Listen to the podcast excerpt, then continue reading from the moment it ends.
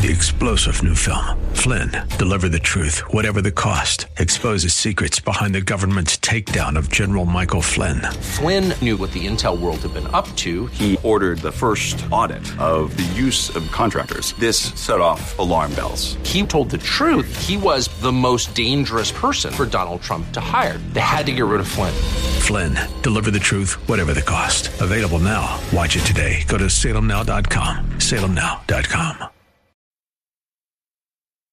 To say that Jesus Christ rules and reigns over all things is an easy thing to say, but oftentimes our lives tend to reflect the opposite.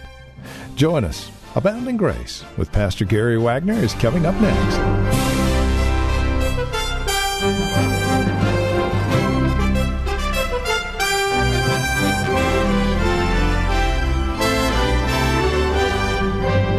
From Reformed Heritage Church in San Jose, this is Abounding Grace. Greetings. Welcome to our program today. We're back in Luke chapter 10, looking at the first 20 verses where Jesus sends out his disciples. It's an amazing sending and a commissioning, showing us that Jesus Christ alone rules and reigns over all things. Now, we say that and we believe it, but do we really? Do our lives reflect that belief? That's the challenge that we face today here on Abounding Grace. Join us. Here's Pastor Gary Wagner with today's broadcast. You know, some passages of Scripture are protein, other passages are carbohydrates, and others are just plain, simple sugar. Well, Luke 10 has protein, carbohydrates, and sugar all wrapped up in these 20 verses. So let's take the time today to make sure we understand what they are saying. And then we're going to make several applications from these verses to our own lives and to the church. First of all, remember the situation here. So many of the text in Luke 9 and 10 cannot be understood unless you first understand the situation of this entire section of Luke. Remember, Jesus has resolutely set his face to go to Jerusalem to die. And everything else seems to be secondary to that. There is an urgency about this situation. The shadow of the cross seems to fall upon everything. The final decisive battle with Satan, the final rejection of Jesus Christ by the Jews, all approaching in Jerusalem. So you have this sense of haste and hurry and everything you read in our text. And you have towns in between where Jesus is and Jerusalem that have not had the gospel preached to them, that must be reached before Jesus is nailed to the cross. There are people who must hear the word of God, and these 70 preachers are to hurry to these towns and villages not letting anything hinder them or slow them down. Now, probably the area which Jesus is talking about here is a place called Transjordan. Now, Transjordan contained mostly Gentiles, many pagans, and the Jews that lived there were not too ceremonially devout because they had been largely neglected by the Jewish leaders.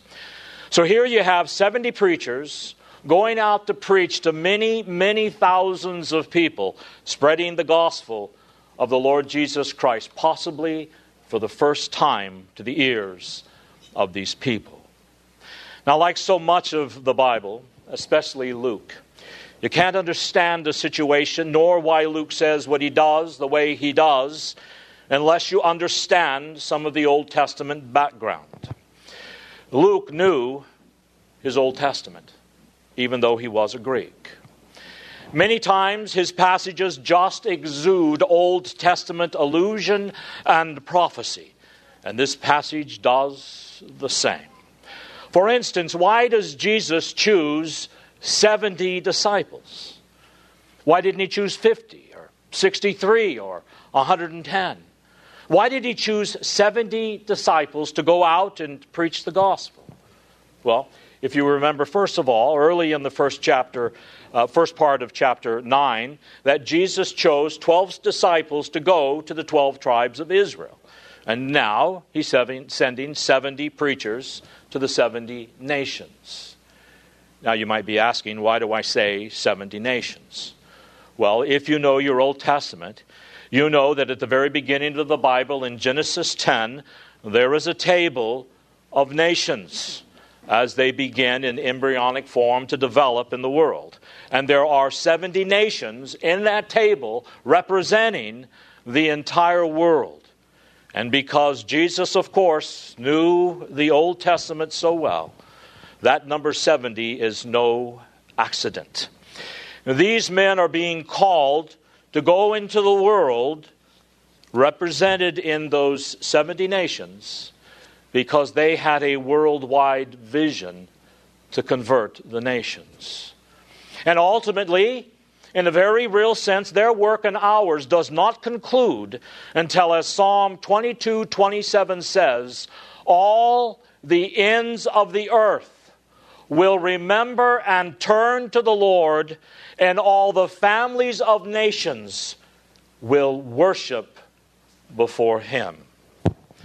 These 70 preachers are also going forth as the new covenant people, the new Israel of God.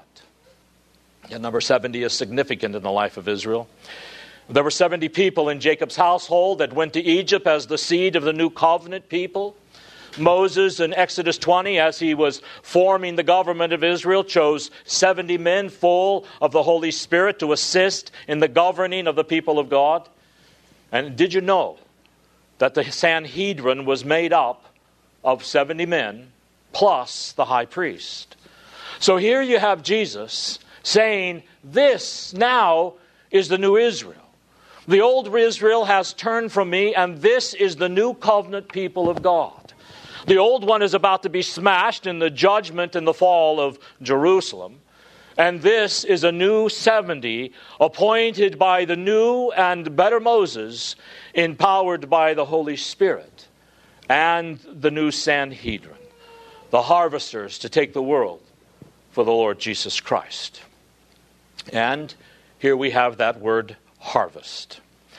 So many of Jesus' parables have this idea of harvesting. It is a deliberate allusion to the imagery in the Old Testament. The Old Testament prophets spoke of a harvest. And when they did, in a messianic sense, it meant a coming of the Lord's Christ for his people. A harvest of grace on one hand, and a harvest of wrath on the other a harvest of salvation for the people of God on one hand, and a judgment for the enemies of God on the other. Now let's look at a couple of passages that bear this out. Turn first of all to Isaiah 27, and then we're going to turn to Amos 9, and you'll see two of the prophecies that help us understand what Jesus meant when he said, The harvest is plentiful. Now keep in mind, we don't want to read back into the Bible things that we want it to say. We want to let the Bible interpret itself. So listen carefully. Isaiah 27, beginning in verse 12, says, And it will come about on that day that the Lord will start his threshing from the flowing stream of the Euphrates to the brook of Egypt, and you'll be gathered one by one as sons of Israel. And then Amos chapter 9, and I'll be reading verses 13 and 14. Behold, days are coming, declares the Lord, when the plowman will outtake the reaper and the treader of grapes, him who sows seeds. When the mountains will drip sweet wine and all the hills will be dissolved. And I will restore the captivity of my people Israel, and they will rebuild the ruined cities and live in them. They will also plant vineyards and drink their vine and make gardens and eat their fruit. So the Old Testament look forward, looks forward to a great harvest day when God's people shall be gathered in and God's enemies will be rejected. And that's the way Jesus understood this. How do I know? Do you remember his parable about the wheat and the tares in Matthew chapter 13? Well, in verse 39, Jesus said, And the harvest is at the end of the age, and the reapers are angels. Therefore, just as the tares are gathered and burned with fire, so shall it be at the end of the age. The Son of Man will send forth his angels, and they will gather out of his kingdom all stumbling blocks and those who commit lawlessness, and will cast them into the furnace of fire. In that place there will be weeping and gnashing of teeth. Then the righteous shall shine forth as the sun in the kingdom of their Father. He who has ears to hear, let him hear. There is a great harvest day coming, beloved. What's going to happen on that harvest day? The tares or the weeds, God's enemies, are going to be uprooted and burned out of the wheat field, and the wheat, God's elect, are going to be gathered into the Lord's service. Remember that now, especially for next week when we try to understand what this wheat harvest is that these men are sent to gather. And then there's another word in our text that you must see in its Old Testament context. There in that very first verse says, Now after this, the Lord appointed 70 others. This is characteristic of the, Gulf, the Gospel of Luke. More than any other Gospel writer, he uses the Lord, the word Lord, as a name for Jesus. And that word Lord has Old Testament roots as well as political roots for this Greek man, Luke. For instance, Jesus is called Lord to emphasize that he is the messianic deity with full authority. He is called Lord because in Greek, that is what Caesar called himself. And Luke places Jesus as superior to all the civil potentates that were mere men. And then, thirdly, in the Old Testament, that word Lord was used for Jehovah himself. So here Luke emphasizes, as he does so many times, that Jesus of Nazareth is Jehovah incarnate. Now, let's look at Luke 10 so that we can begin to see the flow of thought and what's actually going on here. In verse 1 through 3, we read, and after this, the Lord appointed seventy others and sent them two by two ahead of him to every city and place where he himself was going. And he was saying to them, The harvest is plenty, but the laborers are few. Therefore, beseech the Lord of the harvest to send out laborers into his harvest. Go your ways. Behold, I send you out as lambs in the midst of wolves. Here we see Jesus sending out these 70 preachers, and he tells them in verse 1 that they have a world mission. This gospel, this gospel of my kingdom, what I came to accomplish, is not confined to just the Jews, one race. You have this Transjordan area full of pagans and numerous races. And they are to have the gospel preached to them and be brought in to the kingdom. And then in verse 2, he sets out his theology of mission. He says, The harvest is plenteous and the labors are few. And he roots their mission in the hope of an immense number of believers being there on the last day. And as they faithfully go out and preach the Word of God, they are moving the world closer to that great and final day when the Lord Jesus Christ will come and all men shall stand before him, what we happen to call the judgment day. And then in verse 3, he reminds them of the danger of this mission. I'm sending you out as lambs in the midst of wolves. Now, any person here knows that's a very dangerous situation. I mean, what can a lamb do by itself in the face of a pack of wolves? Well, I thought of one thing be eaten. Wolves eat lambs. And he emphasizes their danger by saying, You 70 preachers who are going out, you're just a bunch of lambs in this world, in and of yourself. You're going to get eaten up if you depend upon yourself. And then he uses a Greek, a word in Greek that doesn't actually come out very well in the English, and he says, I am sending you. I send you. The word send in the Greek is a word from which we get apostle. I am sending you out as my representatives. And then the word I, E G O, ego in the Greek, is an emphatic I. I, the Son of God, and no one else, the Lord your God incarnate, I am sending you out, so you have absolutely nothing to worry about. I am your protector. On your own, you are helpless, but I am sending you out, and I will be with you. You represent me, and I'm not about to abandon you. Don't worry about the wolves. They can't touch a hair on your head without my will. And then in verses 4 through 9, which, beloved, is a very important passage for the church today to read, he spells out the methods of evangelism. What are the methods that I want you who proclaim the gospel to use in reaching the Transjordan area? Look at verses 4 through 9. Carry no purse, no bag, no shoes, greet no one on the way, and whatever house you enter first, say peace to this house. And if a man of peace is there, your peace will rest upon him. But if it not, it will return to you. And stay in that house, eating and drinking whatever they give you, for the laborer is worthy of his wages. Do not keep moving from house to house. And whatever city you enter and they receive you, eat what is set before you, and heal those in it who are sick, and say to them, The kingdom of God has come near to you. Now, obviously, the orders Jesus is giving them to do have to do with the immediate situation, being on the verge of the crucifixion, the urgency of the moment. And what Jesus is saying, and what is Jesus saying to them? Well, he's saying that, first of all, there will be a necessity for complete trust in me and for haste. So don't take an extra pair of shoes. Don't take an extra shirt.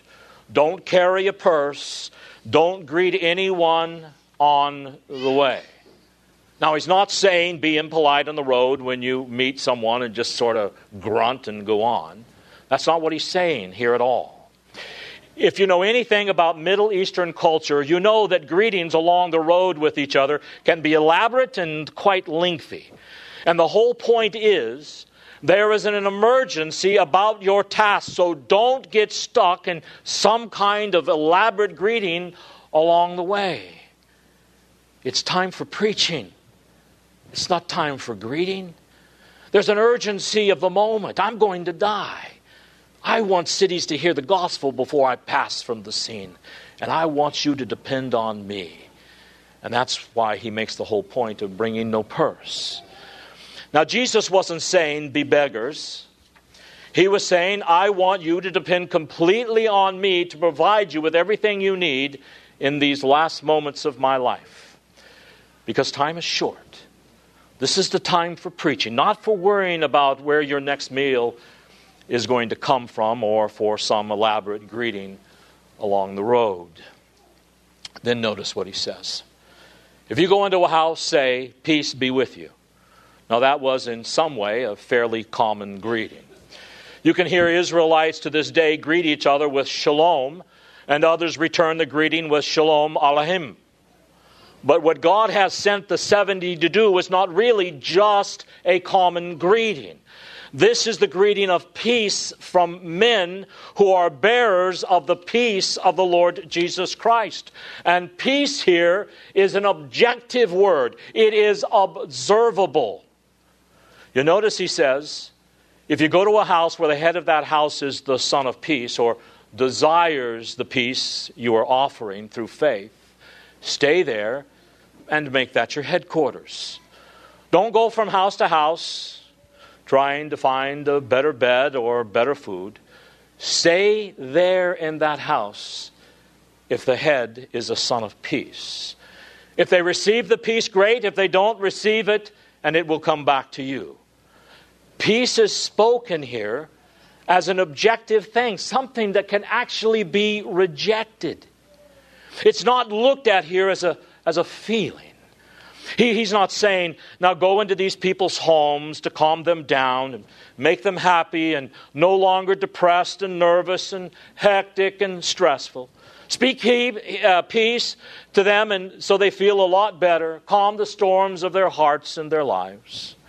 He's not talking about a subjective peace. He's talking about shalom. He's talking about a new relationship with God that brings total health to a person and his family that eventually produces subjective feelings of calmness of spirit. But that's just the byproduct. What Jesus came to do was make peace between men and the living God. I'm sure you've heard preachers say, you better make your peace with God. Beloved, the, pro- the problem is, is you can't. You can't obey the law of God good enough. You can't die to yourself sufficiently without the work of the Holy Spirit to have peace with God. Peace is an objective new position between a person and God because of what the Lord Jesus Christ did. We were formerly his enemies, but Jesus came to reconcile us by his death. And now, through faith, we are made friends with God, for we are reconciled. Peace has been made between us and the living God through the Lord Jesus Christ. And what has that brought us? The word peace actually means complete health, it means victory. The joys of life that result from victory in war over an enemy. It involves rest. It involves the restoration of broken relationships. That's the peace Jesus is talking about. A peace where there is no resistance to Jesus at all. Go into a house, preach the gospel of peace, the peace that I will make through my coming death on the cross, that I offer that transforms all life. If they accept it, great. Stay there. Bless them. Heal the sick. If they don't, shake the dust off your feet. And we'll come back in a few minutes to understand what that means. Notice in verse 8 and 9, he says, If they accept this gospel, perform miracles, and heal the sick. Now, why did Jesus give them the power to heal the sick? Was it simply because he didn't want people ill? No, the reason for miracles wasn't just to make people feel better, but proof that the kingdom of God was present with all of its saving power. It was self evident testimony from God Himself that the claims of Christ are true. And this man who is preaching the Word of God to you speaks the word of God inerrantly. You see, miracles were things that only God can enable a man to do. So, if a man was speaking the Word of God under the inspiration of the Holy Spirit, or if the Lord Jesus Christ was making claims about himself, God would give that man or Christ the power to perform the miracles. God says, I'm the only one who can do these miracles, and through them, I'm telling you, this man speaks my word. This man speaks the truth. Now, we have seen on other occasions as we've gone through Luke that miracles were confined to the apostolic age and the creation of the Bible. And since that time, they have passed off the scene, and we can no longer expect them to be performed today. But here Jesus says to these preachers, perform miracles to reassure those you meet that God is giving the testimony through you that the kingdom of God and all of its power has been present in your home. Now, notice the target of the preaching mission of these 70 preachers in Transjordan. Look at some verses with me and see if you can tell what this target is. What are they truly aiming for? In verse 3, there is a phrase that says, in every city and place. And in verse 8, it says, whatever city you enter. Verse 10, all cities which are rebuked. Now, can you see what the target of their mission was? It was the conquest of cities, the conversion of cities. It was not of solitary, detached individuals isolated from each other, scattered here and there over a particular region, as important as that is. They were to go and aim at conquering and converting cities. Well, that's all the time we have. This has been Abounding Grace with Pastor Gary Wagner, the ministry of Reformed Heritage Church in San Jose. It is our goal and desire that you would abound in grace through the preaching and teaching of God's Word. And that is why we come to you on a daily basis. Now, as we close out our time together, we also realize that some of these messages that are presented here on Abounding Grace are well worth reviewing again at your convenience. Maybe you joined us a bit late. Well, we have copies on CD. They're just $5. Mention today's date as you call or write to us. Here's how to get in touch with us. The phone number is 408 866 5607. That's 408 866 5607. You're welcome to also visit our website, learn a bit more about us. We're at reformedheritage.org. Again, reformedheritage.org. And then, of course, if you would love to partner with us, if you're feeling led of the Lord to become a financial partner with us as we continue this ministry here on this station, please write to us at PMB number 402. And the address is 1484 Pollard Road, Los Gatos, California the zip code is 95032. Or, again, simply call us. 408 866 5607. That's 408 866 5607. You're also welcome to join us for worship. Sunday services here at Reformed Heritage Church are at 5055 Lone Hill Road in Los Gatos. We meet at the Lone Hill Church 2 in the afternoon. Directions can be found at reformedheritage.org or by again calling 408 866 5607.